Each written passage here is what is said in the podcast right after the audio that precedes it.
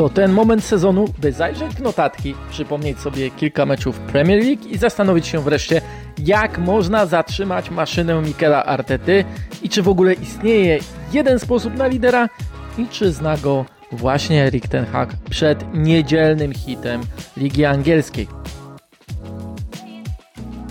To podcast zachodny do tablicy, który możecie znaleźć na platformach Spotify, YouTube oraz Google, a mnie możecie oglądać tydzień w tydzień w Viaplay.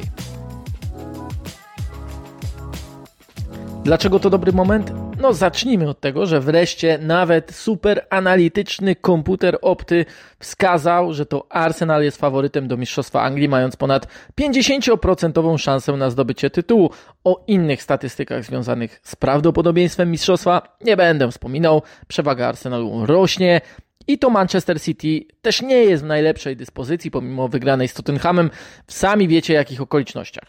Przecież Pep Guardiola mówił, że nie myśli nawet o wyścigu czy pościgu, bo musi skupić się na poprawie gry swojego zespołu. Stąd pomysł, by w tym odcinku skupić się na Arsenalu, choć od innej strony.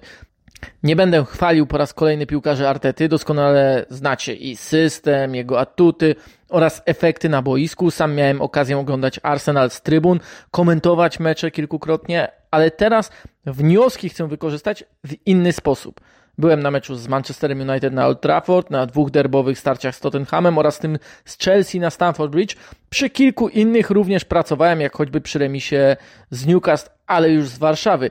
I nie chodzi mi o to, by teraz się chwalić, ale po prostu wykorzystać te obserwacje, które sobie wynotowywałem. I zacznę od tych z Tottenham Hotspur Stadium, bo to też doskonały przykład, jak z Arsenalem nie grać patrząc z perspektywy Antonio Conte, to uważam, że nawet pomimo doskonałej lekcji otrzymanej na pierwszych derbach, gdy zostali zdominowani, bardziej rozbici niż e, wynik by to sugerował, to do rewanżu i to jeszcze u siebie podeszli kompletnie nieprzygotowani. Nieprzygotowani, ponieważ popełniali te same błędy w wyprowadzeniu piłki, ale i w nastawieniu do przeciwnika w defensywie. Chodzi oczywiście o pasywność w doskoku pressingowym. Wręcz patrząc na faule popełniane przez Tottenham w tym meczu, można sobie przypomnieć głównie te, których dokonywali w pobliżu swojego pola karnego, a pasywność no, można wyrazić też reakcją, czy też próbą bloku Cristiano Romero przy strzale Martina Odegarda na 2 do 0. Ta pasywność ma jednak swoje konsekwencje taktyczne. Przy ustawieniu 3-4-3 Tottenham zostawiał przeciwko trójce ofensywnej Arsenalu aż piątkę zawodników, czyli trójkę obrońców oraz dwóch wahadłowych, co już sprawiało, że przy wyższym podejściu gospodarzy goście mieli wystarczającą przewagę liczebną. Dlatego Arsenal miał też wystarczająco dużo czasu, by przygotować swój atak, rozrzucić rywali po swojej połowie, ale też stworzyć przewagę w środku, gdzie z racji ustawienia Zinchenki, Czaki, Parteja oraz Odegarda całkowicie zdominowali, e, zdominowali Heiberga oraz Sara. To prosta gra liczb. Tottenham podchodził do pressingu maksymalnie w pięciu e, zawodników i grał przeciwko siódemce, a nawet ósemce mm, kanonierów. Do tego w swoich wyjściach do wyższego pressingu nie bywał zdecydowany, stąd choćby zagranie Parteja do Saki przy pierwszym golu, który miał ogromną swobodę, albo to, jak spóźniony był Heiberg do tego samego pomocnika przy szybkiej akcji na 2 do 0. I też w kontekście tego, o czym chciałem jednak powiedzieć, warto przypomnieć sobie sytuację z końcówki pierwszej połowy, gdy Heiberg zaskoczył Zinchenkę bardzo agresywnym doskokiem. Odebrał mu piłkę jeszcze zanim Ukrainiec zdążył poszukać opcji zagrania, czy zmienić pozycję na bardziej w środkowej strefie. Duńczyk odzyskał posiadanie i jeszcze zdołał dośrodkować do Keina, który miał swoją najlepszą szansę w tym meczu. I to może być punkt pierwszy dyskusji o tym, jak zagrać przeciwko Arsenalowi, by dać sobie szansę, nie dając im grać. Zakłócić ich grę od samego początku, co jest oczywiście bardzo ryzykownym rozwiązaniem, gdy weźmie się pod uwagę, że to zespół, który bardzo dobrze wychodzi spod pressingu. Gdy jakiś czas temu tak nastawić się na Arsenal próbowało Newcastle, to w pierwszym kwadransie musieli desperacko ratować się przed stratą gola, ale i Eddie Howe pokazał, że ustawiając trójkę w środku pola można bronić strefowo i osiągać z tego korzyści, czy to w wyższym, czy w niższym pressingu. W meczu z Newcastle tak udało się e, za sprawą Joey Locka zamknąć linię podania do Martina Odegarda, a więc znacząco ograniczyć zagrożenie pod własną bramką. Z drugiej strony. Byli jednak Zinchenko, ale i Gabriel, którzy potrafili mimo obecności e, Shona Longstaffa wgrywać piłki do granic czaki, choć to nie aż tak groźny zawodnik jak Odegaard. Ale punkt pierwszy mamy, czyli jeśli ryzykujesz wysokim pressingiem, to idź na całość, idź w sposób zdecydowany i nawet przerywaj akcję faulem, e, byle tylko nie pozwolić Arsenalowi się rozpędzić i jeszcze musisz pamiętać o tym, by odciąć Martina Odegarda. Skuteczne ograniczanie gry przez środek pola to według mnie podstawowy sposób na to ustawienie, jakie przyjmuje Arsenal w ataku pozycyjnym, a więc z dwójką obrońców, bocznymi obrońcami schodzącymi do środka z Partejem i piątką ofensywną przy skrzydłowych grających bardzo szeroko. Arsenal trzeba zmusić do grania naokoło, choć kosztuje to ogrom sił. Nawet wtedy, gdy piłka trafia do skrzydłowych, to trzeba wykazać się wysoką skutecznością w pojedynkach w obronie. Ale tu warto wskazać, że Newcastle oraz Southampton, czyli rywale, którzy notowali remisy z Arsenalem, byli właśnie bardzo skuteczni w starciach z driblerami Arsenalu. Zanotowali odpowiednio 83 i 73% udanych interwencji. Co istotne, Żadna z tych drużyn nie nastawiała się na przechwyty podań Arsenalu. To dosyć oczywiste, gdy weźmie się pod uwagę szybkość, z jaką zawodnicy Artety wymieniają piłkę, ale też lepiej zablokować i zmusić przeciwnika do wybrania innej ścieżki niż prowokować zagrania, które chce się przeciąć. Takie zagrania powiedzmy do środka pola. To również błąd, jaki popełniał Tottenham, ale częściej te ich próby przechwytów wynikały z tego, że oni musieli nadganiać. Mówią oni, ale chodzi oczywiście o dwójkę środkowych pomocników Antonio Conte. To oczywiście może się też sprawdzić, no ale w ilu przypadkach, biorąc pod uwagę, jak Arsenal rozgrywa piłkę, e, przykładowo wspomniany Tottenham miał więcej przechwytów z Arsenalem niż Newcastle i Southampton razem wzięte, ale wcale nie oznacza to, że potrafił i często przerywać ataki rywali, by na tyle ograniczyć ich w większym stopniu w ofensywie. Udało się to dopiero w drugiej połowie, gdy po prostu zaczęli być bardziej agresywni wobec przeciwnika, czyli idąc w pojedynek, a nie na przecięcie zagrania. Do tego jednak oczywiście mm, e, dojdę. Taktyka to nie tylko nakładanie dwóch systemów i szukanie słabych stron, wykorzystywanie swoich mocnych, ale też plan na mecz. I widać, że w zatrzymaniu Arsenalu wielu drużynom, no, trzem drużynom pomagało to, że nie pozwalali oni piłkarzom Artety wejść we właściwy rytm. Nie tylko poprzez pressing, ale też sprawianie, że mecz się ciągnął. Nie płynął tak, jak chciałby tego Arteta, ale był to szarpany mecz. To dosyć brutalna prawda, ale i zauważalny problem w Premier League, gdzie efektywny czas gry stopniowo cierpi. E, ostatnio tematem tym zajęło się Sky Sports i e, tylko dodam, że ich wnioski są po prostu uderzające. Gra się najkrócej od dekady, choć mecze trwają już ponad 98 minut, a w 23 meczach z tego sezonu piłka w grze była przez mniej niż 50% czasu. I patrząc na to, w jakich meczach Arsenalu efektywny czas gry był najniższy, to w dwóch z trzech nie wygrywali. Z United efektywny czas gry wyniósł mniej niż 49%, z Newcastle 52%. Pomiędzy jest jeszcze mecz z Chelsea, gdzie Arsenal dominował, by zdecydowanie lepszy, ale na gola musiał czekać do drugiej połowy. Oczywiście, że nie w każdym spotkaniu musi to wyglądać tak jak z Newcastle, gdzie goście w dosyć oczywisty sposób marnowali kolejne sekundy, wydłużali wznowienia, kłócili się z sędzią. Czasem trochę dłużej leżeli na murawie po faulach. Zresztą Eddie Howe musiał po tym meczu e, bronić swoich zawodników, swojego podejścia i odpowiadać na pytania, dlaczego tak mało było czystej gry, czy to było intencją e, Newcastle. Sam stwierdził, że to bardziej kwestia zarządzania meczem, a zwłaszcza momentum, które akurat w przypadku Arsenalu jest bardzo ważne. Widać to po świetnych początkach meczów e, kanonierów w tym sezonie, że stracili tylko jednego gola w pierwszych 30 minutach, ale też po takich meczach jak z West Hamem, gdy strzelili trzy gole w kwadrans drugiej połowy i odrobili stratę. Trzy bramki z Nottingham Forest strzelili w 8 minut. 10 minut z Brentford na wyjeździe wystarczyłoby mm, wypracować odpowiednią przewagę. Mecz z Leicester u siebie jeszcze wspomnę i wyjście na dwubramkowe prowadzenie. Jeśli Arsenal wrzuca rywali na karuzelę i nie próbujesz za wszelką cenę z niej zeskoczyć, nie próbujesz tych brudnych sztuczek nawet, to może ci się zakręcić tak w głowie, że zaraz będzie po meczu. A wybijanie z rytmu przerwami jest po prostu jedną z metod. E, Hał mówił, że cwaniacką, ale okazuje się, że w miarę skuteczną. O tym oczywiście, jak trudne to jest w przypadku lidera, może jednak świadczyć fakt, że z dziewięciu meczów, które pod względem efektywnego czasu gry byli poniżej ligowej średniej, wygrali 7, ale rywale strzelali w nich 11 z wszystkich 14 goli.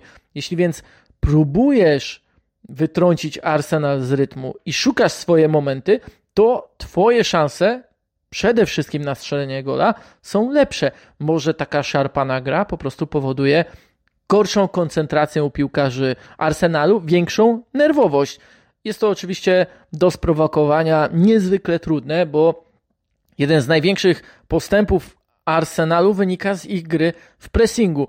O tym dobitnie przekonał się Tottenham, który nie potrafił w pierwszej połowie ani skutecznie wyprowadzić piłki grając krótko, ani nie dał sobie mm, rady robiąc to dłuższym podaniem, bo choćby z tego wyniknęła przecież akcja na 2 do 0, gdy Loris bezradnie kopnął w stronę Harego Kane'a, a zaraz wyciągał piłkę z własnej bramki, bo tak świetnie mm, do napastnika doskoczyli środkowi obrońcy, jeszcze był Thomas Party. No i resztę historii znacie.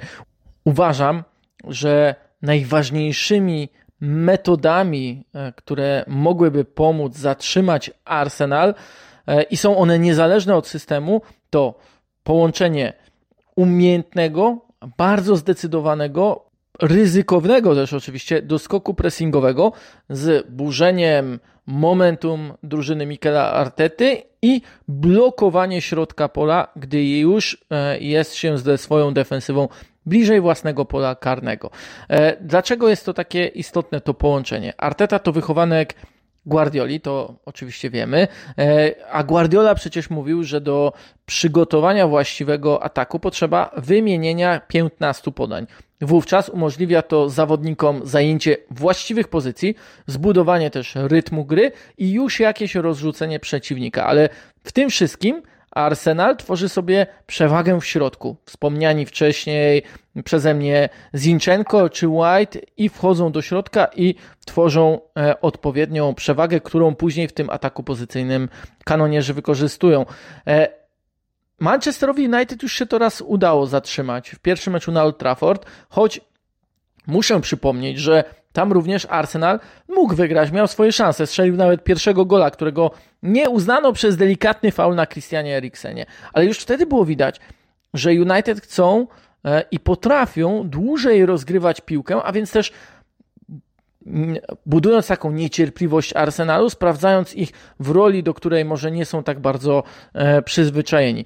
I w tym wszystkim tym zwycięstwie 3 do 1 na Old Trafford kluczowa była współpraca Bruno Fernandesza z Christianem Eriksenem. Oczywiście tu nie ma żadnego zaskoczenia, bo choćby w ostatnim meczu z Crystal Palace znów ta współpraca przyniosła bramkę e, United, ale wtedy na Old Trafford przy golu na 1 do 0 to Duńczyk zszedł niżej i otrzymawszy piłkę e, niejako na własną połowę do tyłu, wprowadził ją prostopadłym podaniem wyżej do Portugalczyka. Tak samo ominął pressing przy akcji na 2 do 1, choć podanie było krótsze, ale zdecydowanie przyspieszające. I wreszcie to ich współpraca się odwróciła przy e, akcji na 3 do 1.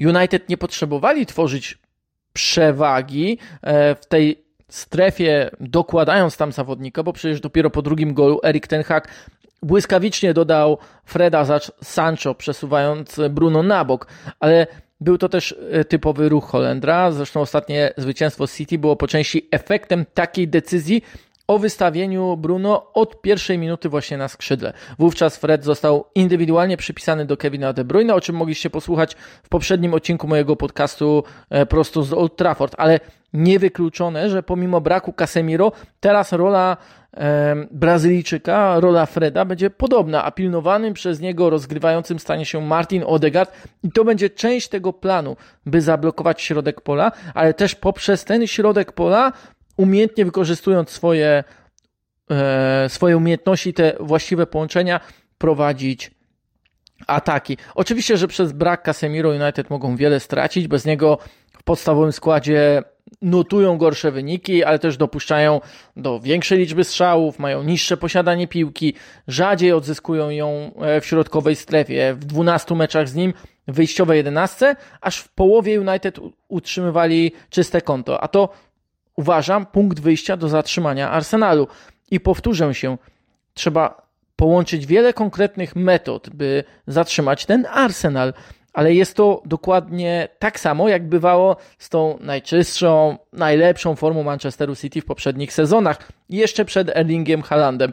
Próbowano się przecież City stawiać na wiele sposobów, tak jak teraz różne metody, głównie defensywnie, defensywne stosuje się na Arsenal. To jak wiele musi się złożyć na to, by udało się z obecnym liderem Premier League e, wygrać, pokazuje jego siłę. Trzeba trafić z rolami zawodników, zachowywać świetną organizację gry, do tego być cierpliwym i jeszcze pod pressingiem właściwie utrzymywać się przy piłce. Nie mówię nawet o skuteczności w pojedynkach, skuteczności przeciwko dryblerom. Natomiast absolutnie nie wolno grać biernie, nie może być to defensywa pasywna. Ciekawym faktem jest bowiem to, że Arsenal ma najwyższą wartość błędów indywidualnych prowadzących do strzałów, zwłaszcza ze względu na Williama Salibę. Trzeba te błędy jednak prowokować, co po części udawało się nawet Tottenhamowi w drugiej połowie, ale w związku z tą agresywnością jest też związana jedna historia o powstrzymywaniu Arsenalu, choć nie tego Mikela Artety. I tu warto cofnąć się o niemal 19 lat, gdy akurat Arsenal wyjechał na Old Trafford. Wówczas zespół Arsena Wengera był niepokonany od 49 spotkań, bronił Mistrzostwa Kraju, mierzył się z United, które było osłabione i też niezbyt optymalnej dyspozycji. Wówczas Sir Alex Ferguson wybrał brutalny, ale dosyć oczywisty sposób e, i nastawił United na walkę. W meczu były 44 faule, drużynom zdecydowanie spadła precyzja podań, Arsenal zdołał oddać tylko jeden celny strzał, a na koniec doszło jeszcze do szarpaniny, rzucania jedzeniem w tunelu przed szatniami, e, wywołanej starciami na boisku, ale także ciągłym protestowaniem do sędziego kolejne decyzje. E, zresztą o, ta, o samej atmosferze na boisku jeszcze mówiono latami, o Pizzagate, powstawały dokumenty filmowe, e, kolejne legendy, a relacja między Fergusonem i Wengerem, dopóki prowadzili swoje drużyny, no już nigdy nie była taka sama. Nie tworzę podobieństw przed niedzielnym meczem, nawet nie chciałbym, by samo spotkanie wyglądało podobnie do tamtego, bo Arsenal i United są lepsi w czymś zupełnie innym. Jednak samo zatrzymanie Arsenalu nie pierwszy raz jest tematem sezonu Premier League. Ten zespół Artety ma wiele atutów, a mało słabych stron. Do tego Hiszpan świetnie uczy się na niepowodzeniach. Patrząc już od poprzedniego meczu z United, gdy mówił, że to jego drużynie brakowało dyscypliny taktycznej, czego nie można zarzucić w kolejnych miesiącach sezonu. Dziś Arsenal jest mocny swoim przekonaniem i odwagą. I trzeba w zasadzie odpowiedzieć tym samym, by dać sobie szansę. A w kontekście United Bruno Fernandes definiował ostatnio te cechy, które stanowią o odwadze w Manchesterze United. Manchesterze United Erika Tenhaga mówił, że odwaga to dawanie sobie opcji podania, wyszukiwanie i wyczekiwanie właściwego momentu, podejmowanie właściwych decyzji o ataku. Nic dodać, nic ująć. Lepiej tego planu na Arsenal nie dało się sprecyzować. Dzięki za wysłuchanie dzisiejszego nagrania. Zachęcam oczywiście do subskrypcji moich kanałów oraz zostawiania polubień, komentarzy. Jeszcze jedna ważna prośba. Jeśli czytaliście polską myśl szkoleniową mojego autorstwa i Wam się podobała, to na stronie Sportowa Książka Roku możecie zagłosować na ten tytuł w plebiscycie za rok 2022. Będzie mi bardzo miło, a my słyszymy się już wkrótce.